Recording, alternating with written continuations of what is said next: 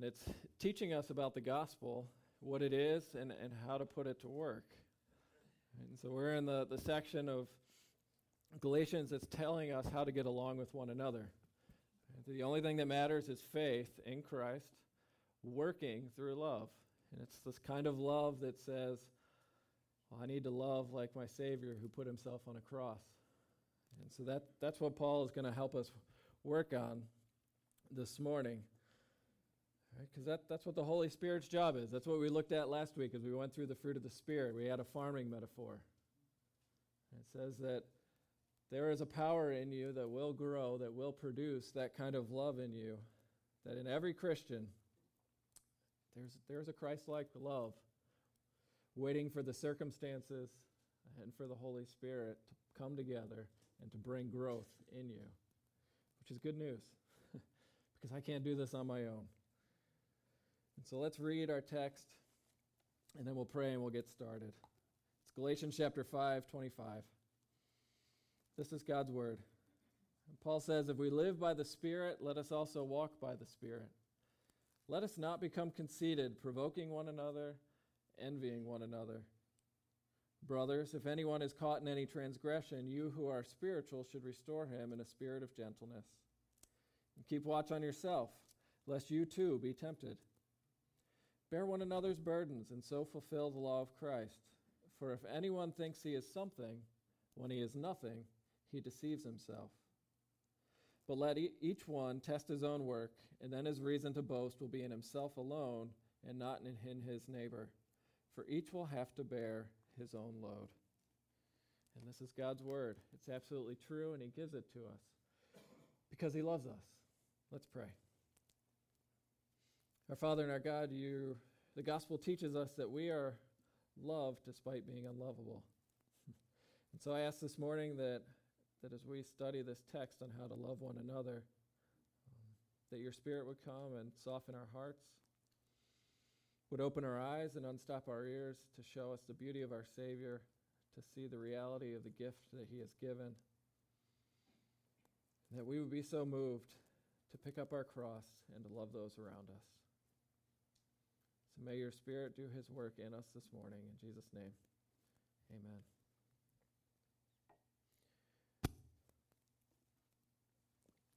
So we've been talking about this, that this whole section, Paul's telling you that the gospel sets you free to love one another.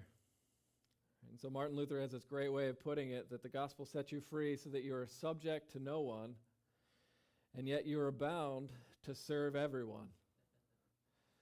He's saying it's, you're not set free to go off and party and do whatever it is your, your, your heart desires. It says your heart's problem has been, your heart's been the problem all along. And so God said, now let me rewire your heart so that you bind yourself to one another. And that's what the Holy Spirit's job is. Is to take the work of what Christ has done, keep it before your eyes to then shape your relationships. And so in 513, Paul says, through love, serve one another. And then the rest of this letter is working this out. And this, that's the section we're in. That's what we're going to look at this morning. So even though there's a chapter division, those aren't inspired. if some dude on a horseback just marking it, uh, this is a connected thought, so that's why we did it that way. So all Paul is saying here in our text is let us love one another. It sounds so simple, and yet it's so difficult. There are two famous places in the Bible that talk about this kind of love. We sang one of them this morning 1 Corinthians 13, right, the passage that we usually read at weddings and everyone just melts because it's so beautiful. But if you hear what it's saying, it's, it's almost crushing. The love is patient, love is kind, love keeps no record of wrongs. It's not arrogant, nor is it rude. It's not irritable, grumpy, or resentful. It endures all things. That's not easy. Or 1 John 4 tells us God is love. And you know you love God if you love the people next to you, is what he says. And then in 1 John 4, it says, What does love look like? He says, This is love, that God first loved you and sent his Son to be the propitiation for our sins. And so love looks like God himself giving himself up for us. So as we get into this, this is not a sentimental kind of love. This is not Barney the dinosaur singing, why don't we just hold hands and, and love one another. Um, this passage is difficult. To, to see it lived out in real life, to see it lived out in our neighborhoods, uh, in our communities, in our, in our workplace, to see the gospel bear fruit. Where people say, Why would you do that for me? And so as we look at this, we've got two concrete pictures of love. This is the introduction here. In 6 1, you have fundamentals of how do you care so, for someone who's been caught in sin, who's done something. They've, they were surprised by what they've done, caught unawares. What do you do? Do you watch them go down in flames? do you read them the Ten Commandments along with the covenant curses? Or do you get involved? Right, or in, in 6 2, this is another kind of loving and caring. Paul says we should care for, bear one another's burdens, which is this whole idea of getting involved with those who are suffering the weak, the downcast, the burdened, those who are crushed by life. Get involved.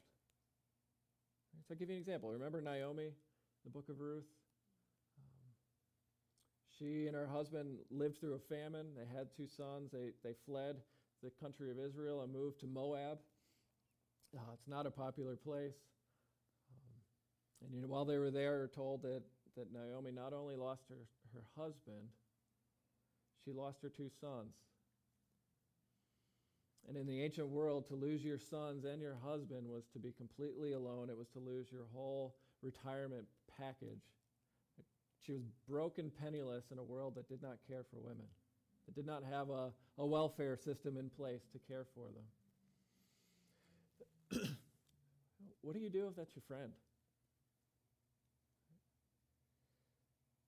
Do you stay away or do you get involved? So Paul says, as we read our text, that we who have the Spirit, who are walk, those who are walking by the Spirit, do not have an option to stay away. He's saying, bear one another's burdens, confront those who are sinning, restore them in gentleness. And the way God does that is by sending you and me into the lives of sinners and broken people and burdened people. And I, like I said, this is hard. It's God is really saying to me, this isn't just for those in ministry, right? This is for all who are Christians. He's saying, Look at those people who are hurting and go hug them. They may be wrapped in barbed wire, but go anyway.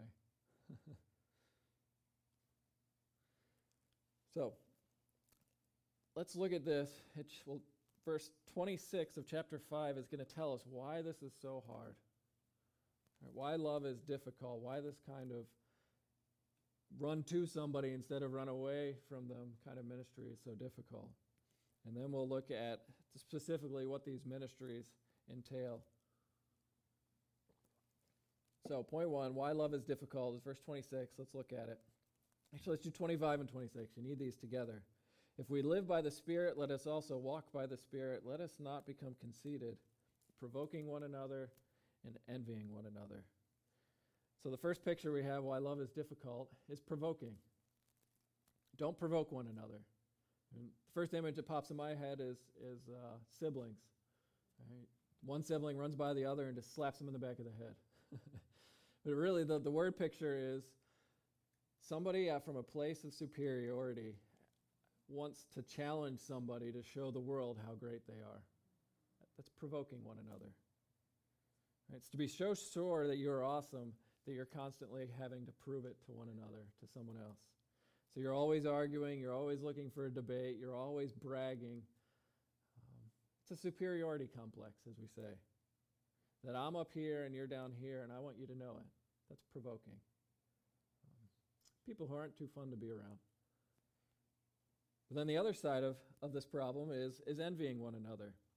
And envy is the opposite, is that I'm down here and you're up here, and I want to be up here, and I'm mad at you for me being down here. And it's saying, I see you as someone that I'm not good enough, and I want to be like you. Your life your talents, your gifts, whatever it might be. So it's, it's an inferiority complex. It's the opposite. See how that works? And generally, I mean, we, we all go back and forth between both of them. But generally, this is how we enter into all of our relationships as human beings, as sinners.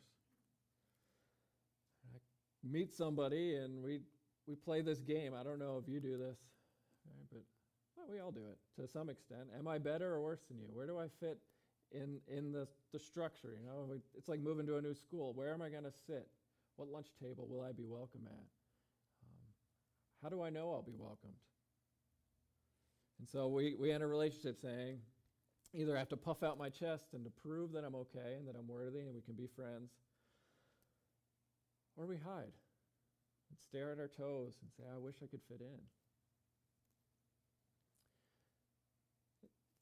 This is true everywhere you go. I was at seminary. It's true of pastors, men preparing to be pastors. I wasn't the guy to go out and pick a, a theological debate because I know I don't think as well on my feet. Uh, but there were plenty of guys who would. And so we had that relationship where I would let them talk and try and challenge me and say, okay, buddy, I'm going to go to work. It's, it's just sin. So somebody who wants to challenge, somebody who wants to say, I'm okay through my knowledge, and me saying, I want to be okay, I wish I could argue like you, but I can't, so I'm going to run away. It doesn't build relationships You can apply that anywhere you go. Envy, conceit, uh, envy and provoking.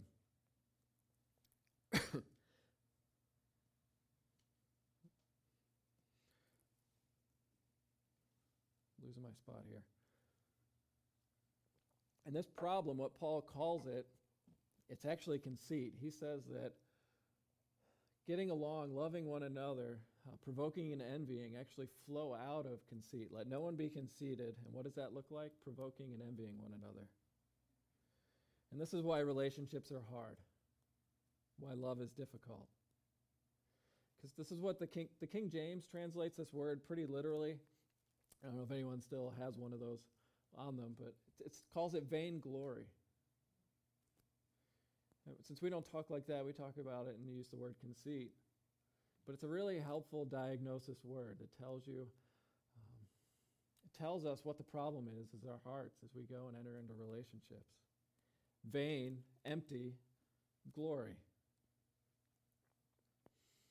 And so think about it this way. Have you ever been to one of those funhouse mirror rooms? right, where, where you go and you got the you may be four foot tall, but you stand in front of the mirror and it paints you like you're Yao Ming, seven seven foot tall and huge, or distort your body size or your big head. And, and it's vainglory is like having, is looking into one of those. To where you look in the mirror, and because you want to be somebody, you see yourself differently, not as you really are, either as greater or lesser. It makes you bigger or smaller, stronger or weaker. It's wanting to matter so much that I think I'm either great or terrible. And that's vainglory. And Paul says we shouldn't have that. Let's dig into this a little deeper. I know glory in the Bible, glory is just the only way we use the word glory anymore is probably in sports. Right? Those are going to live in immortal glory. They're going to matter because they've won a championship, even though they have to prove themselves again next year. Now, glory in the Bible is about significance, it's about weight. What Paul is saying that the problem with relationships is that when we get up in the morning, everybody is distinctly aware and has this fear that I don't matter, that my glory is vain, it's empty. And then we begin our day trying to prove, prove otherwise.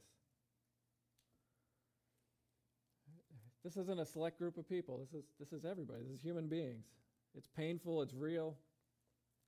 I mean, it's, vainglory is everyone grasping for significance ar- around us, which is why life is so competitive.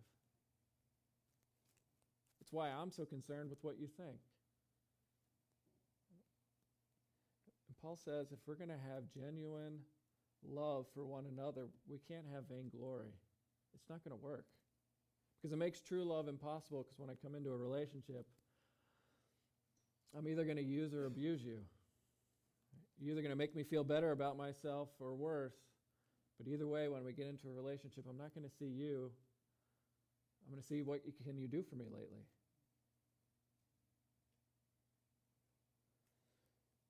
So, if that's the diagnosis for what's wrong with human beings, why community is so hard, how could Paul tell us to just knock it off? right? Stop it. It doesn't work that way.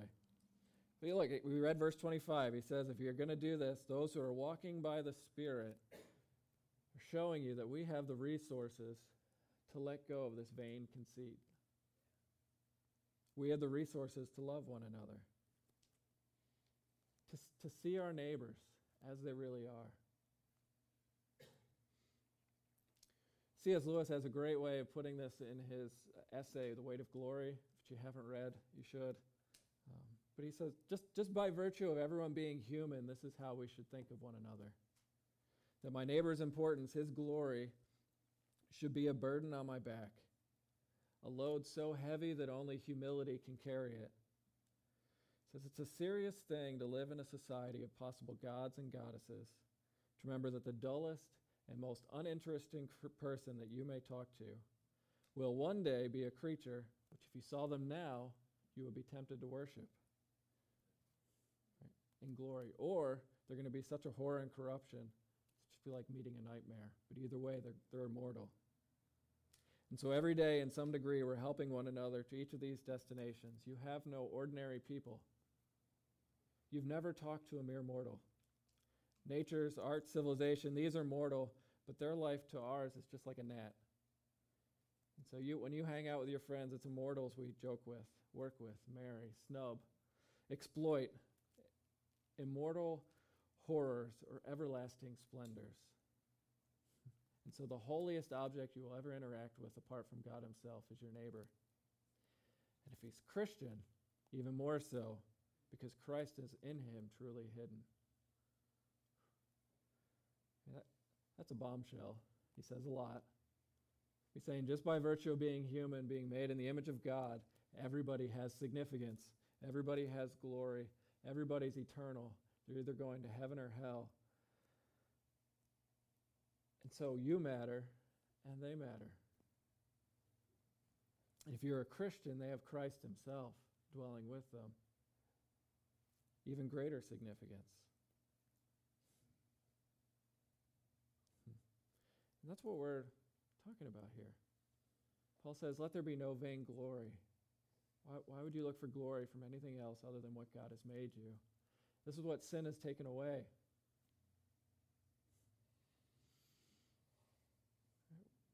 So we stuck in this cycle of feeling superior or inferior.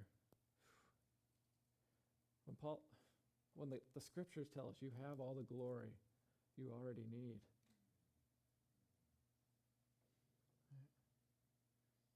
Think about it. The gospel itself, the Lord of glory, James calls Jesus. He moves in. And what the Holy Spirit does, as we've talked about already in Galatians, he cries out, Abba, Father, which means you have glory, you have weight, you matter.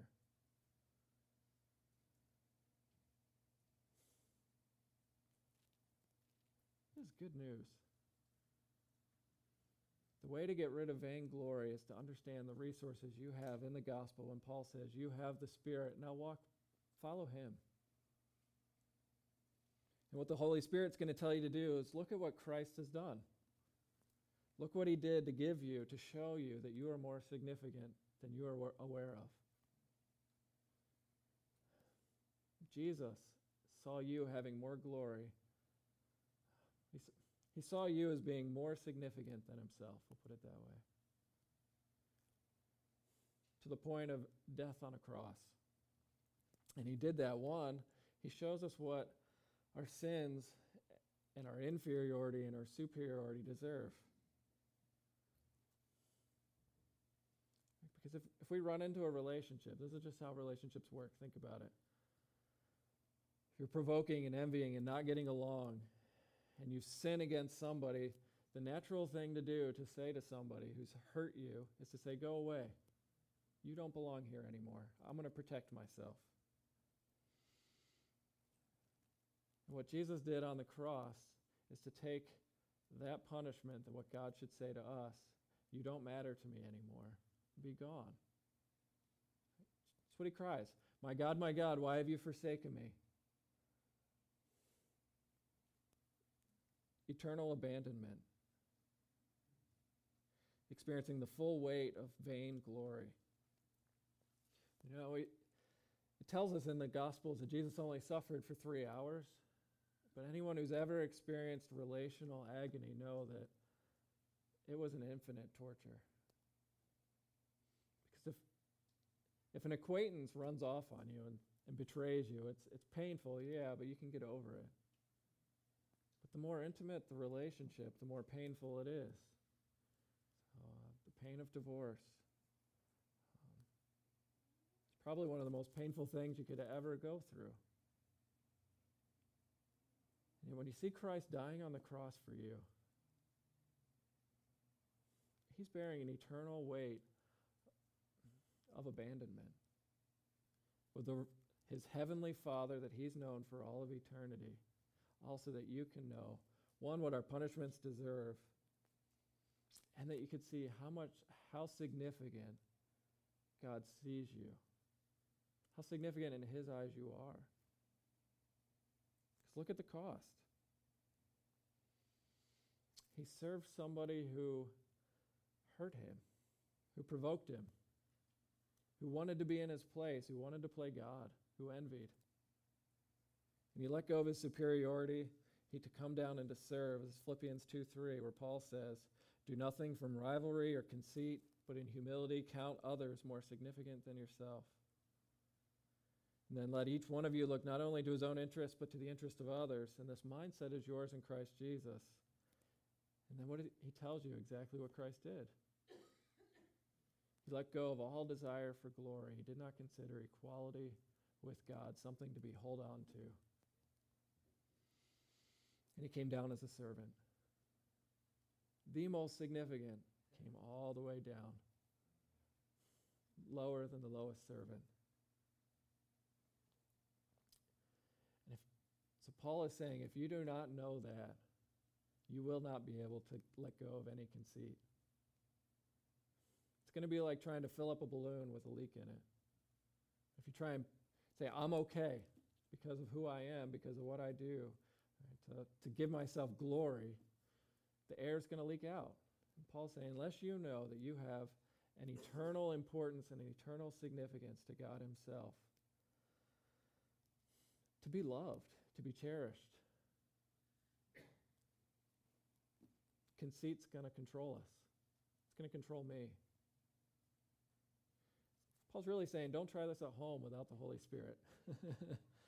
because if you don't, you're not going to have the resources to persevere, to, to be patient, to be kind, to bear all things, to not be arrogant, to not be rude, to see the person next to you.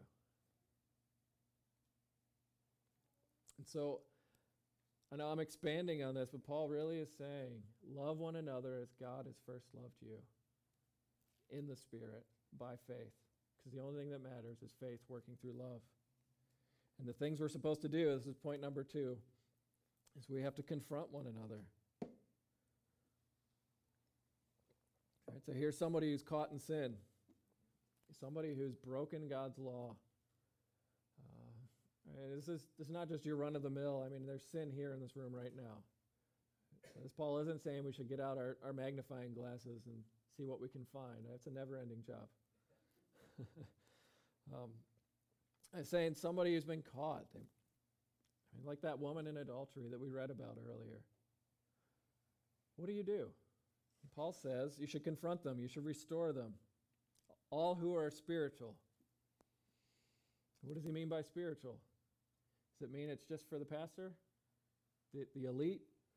No, it's for all those who have the Holy Spirit. He uses the same word to describe the Spirit. So if you're a Christian, if you have the Holy Spirit, we have this obligation to one another to restore one another after being caught in sin. Without any sense of superiority, well aware of the fact that I too could fall Watch yourself, lest you be tempted. It's pretty amazing. So there's important distinctions here. Here's what Paul says. One a Christian should confront one another. One, and I already said this, that if we're going to do this, we can't get out our magnifying glasses and, and go and tell everyone that they're doing everything wrong. I mean, this is, you see it in communities. Somebody publicly gets angry, it just takes over them. What are you going to do? Or just gross moral sin, public failure, uh, immorality, sexual sin, all, all the things listed in chapter 5 in the works of the flesh. It's important, too, to see that Paul is describing a relationship between Christians. I mean, these principles will apply to, to confronting those outside of the church, but not as well. It's assuming you have the relationship to be able to speak into their lives. Because if you're talking to a non Christian, somebody who doesn't know Jesus, yeah, you should be gentle, you should be kind, but their biggest problem is whether or not they know Christ whether or not they have the Spirit in the first place. But I mean, this is a situation. Someone we know and love has done something unexpected. Sin caught them, and we just were to restore them gently. And so the way I experienced this at school was one of the somebody we knew and loved and respected fell publicly. What an amazing act of grace was one, there was a public confession because it was public. And then everybody in the chapel, the professors, uh, the students, we just got in a line and hugged the guy.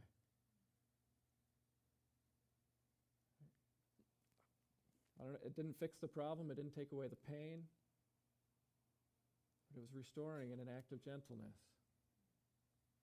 And this word, this word restore, this command here, it's a specific word. It means to set back into place a bone that was broken or dislocated to put it back the way it was, to bring them home. That's what it's saying, but it's using medical terms. Right, so picture it. Well, I dislocated this finger in high school playing basketball. It wasn't this way, it was kind of like this, like a Nike swoosh. Yeah, it's gross. And so people have different, different reactions. My friend said, Ooh, I don't want to look at that, get away from me. That's not very helpful. Left alone, right? infection, more pain, I mean, it's just a dislocation, but I think worst case scenario, it's going to get worse. And my coach was kind enough to get involved to painfully set it back in place by popping it back in. This is the, the metaphor, the image. And being caught in sin is like having a dislocated bone, and we need somebody to gently come along, knowing it's going to be painful, and restore us. Because if you leave them alone, infection's going to set in. They're going to walk away. It's going to get worse. Get involved. Bring the gospel to the situation, apply it yourself. No, I could too could do this. It's in here. And sit, sit at the cross together. Weep for the consequences, because the, the consequences are still going to be there. But the whole goal is restoration. I mean, this is what Martin Luther said to another pastor on how to care for someone who fell. He says, You should run to him, you should reach out their hand, your hand, raise him up, comfort him with sweet words, and hug him with motherly arms. He said, We have an obligation in Christ to one another to not leave one another alone. Caring for a sinner the way Jesus cares for us. What does he say? Does anyone judge you? Neither do I. Go and sin no more. It's the fundamentals of caring for one another. That's part one. It's, we're, we're called to get involved in the mess. Second, the, third, the third point, we're also called to bear one another's burdens, to get involved in suffering. It's, it's pretty obvious here that Paul is a realistic picture of what Christians are going to go through. We're going to go through sorrow, loss, poverty, um, failure, debt, depression, sickness, disease, divorce, I mean, all kinds of difficulties. We're not immune. And Paul says we're to bear those burdens together. That Christ died, and when the Holy Spirit comes and dwells with you, He's giving you bigger shoulders than you realize you have. and when you do that, you're fulfilling the law of Christ. So if you put 6 2 alongside of chapter 5, verses 13 and 14, where Paul said before to, in love, serve your neighbor, love one another. In love, serve one another. And in doing so, you're going to fulfill the law of Christ. He's just saying this is, this is what Christ is calling us to do. And the beautiful thing about church is you're brought into a family and not left to deal with things alone. Right, that God is a God who delights in steadfast love, is what we talked about this morning.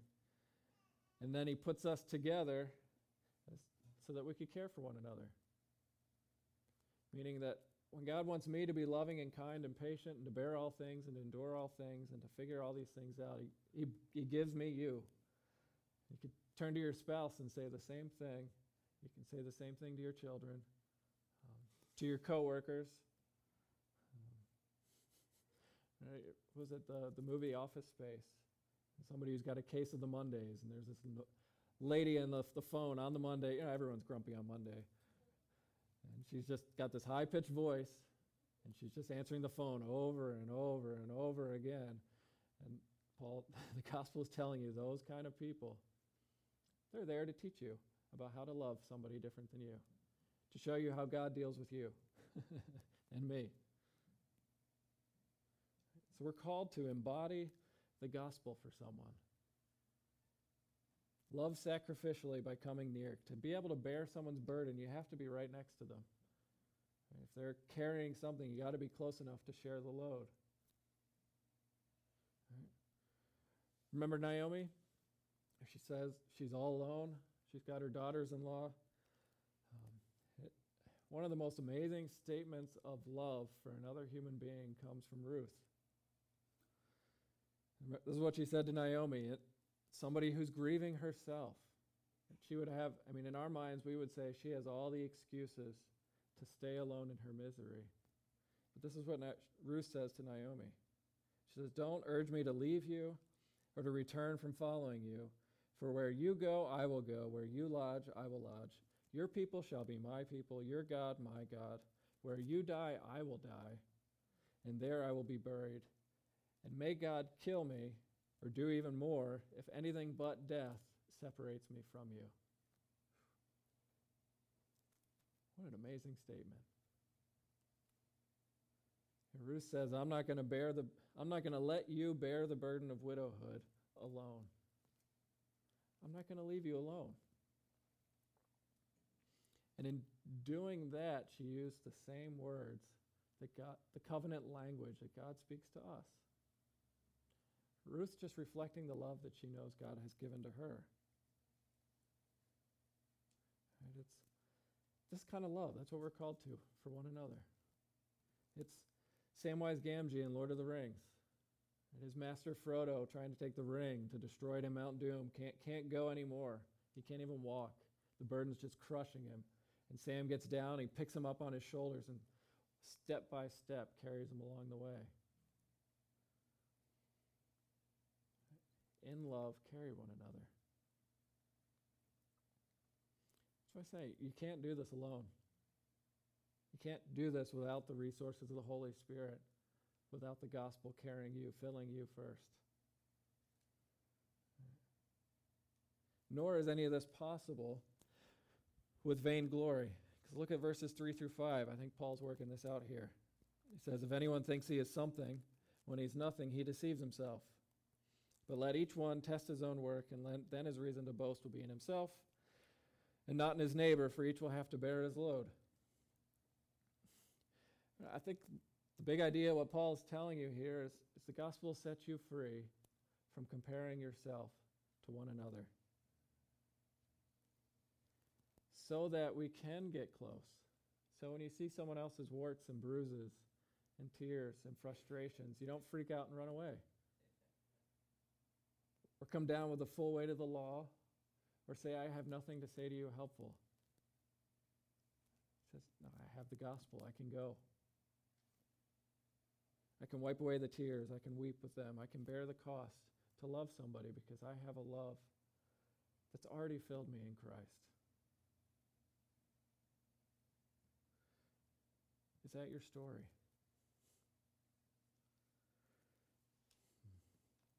I mean, this is what verses 4 and 5 are about. Telling us to not compare ourselves. It's the fruit of conceit. Let me put it this way God has works of bearing burdens and restoration that only you can do with the resources that you have. I mean, isn't it good news that you are not called, that God is not going to hold you accountable for the way you care, for the way that I should be caring for someone? I have a different set of responsibilities than you do. I'm the pastor. I have different relationships than you do. I mean, one of the things that I think Paul is trying to get us to see is that we deal with God first and foremost. The only eyes that matter are our Father, who's pleased with us, who's put people in our lives to love. And he's saying, don't worry what the person next to you is doing. Right? Because one of the things I, I think the gospel should make us more aware of is that the person who's struggling could very well be more faithful with the gifts that they have been given than I am in my prosperity. Because each one, each person is going to be held accountable. All right, so make this a little more clear. At the end of all things, when Jesus returns, that's what Paul's hinting at here, and he's going to right all wrongs, and Judgment Day is going to come, and I am summoned to the King. Jesus, I don't have to worry that Jesus is going to say to me, I can't believe you are not as good, good as pastor as Jim Farinacci. or anyone else in the presbytery, or, or Tim Keller, or some spiritual superhero. I can't believe you are not, I can't believe you didn't bring revival to Ballston Spa, you know, like they did 200 years ago. No. Paul, saying that God is going to hold me responsible for the things that He's called me to do. And at that day, God's either going to say, Well done, thy good and faithful servant. And heaven will rejoice and cheer. Or it's going to say, Depart from me, I don't know you. And the beauty of that day is that when we get there, and God does say to you, Well done, thy good and faithful servant. To all those who put their trust in Christ, we're going to look at him and say, What are you talking about? I didn't do anything without your help. Here's my crown. I'm going to lay it at your feet. You take my honor. You loved me first. And we're going to spend the rest of eternity laying down our significance at someone else's feet because our ego will finally be full. In heaven, a world of love. Samuel, Samuel Rutherford, an old Puritan pastor, wrote this when he said, When we get there on that day, he says, The bride is not going to look at her garment, he's going to look at her bridegroom's face. I will not gaze at the glory, but on my King of grace. Not at the crown he's giving, but on his pierced hand. For the Lamb is all the glory in Emmanuel's land. It's just saying, if we get there, we know that grace got us there. It's at his cost. And the goal for the church then, God's plan for the church, is that we would be able to look at one another and say, I too would not be here if God had not put you in my life. To pop that bone back into place, to set it, to restore me, to stand next to me and cry, to have big shoulders. This is a big call. And so, my prayer is that the Holy Spirit would take the relationships we have and teach us to love one another as God has loved us first in Christ. May God, by His Spirit, make these things true of us. Let's pray.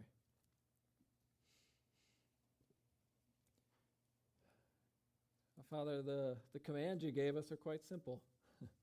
love one another, bear with one another. Um, and yet, we all know our hearts that we are, are full and are tempted to chase after vain glory. And so I pray that, that we would learn, learn to walk by the Spirit, to see all the grace that we have in Christ from beginning to end, that sanctification is a work of you making us loving like our Savior, and that we would learn our happiness, but as an opportunity to serve. And may you bind us then to one another as you, um, well, as you grow us, as you mold us into the image of your Son. So make Hope Church a loving place, a welcoming place, where sinners and sufferers know they are welcome. We pray this in Jesus' name. Amen.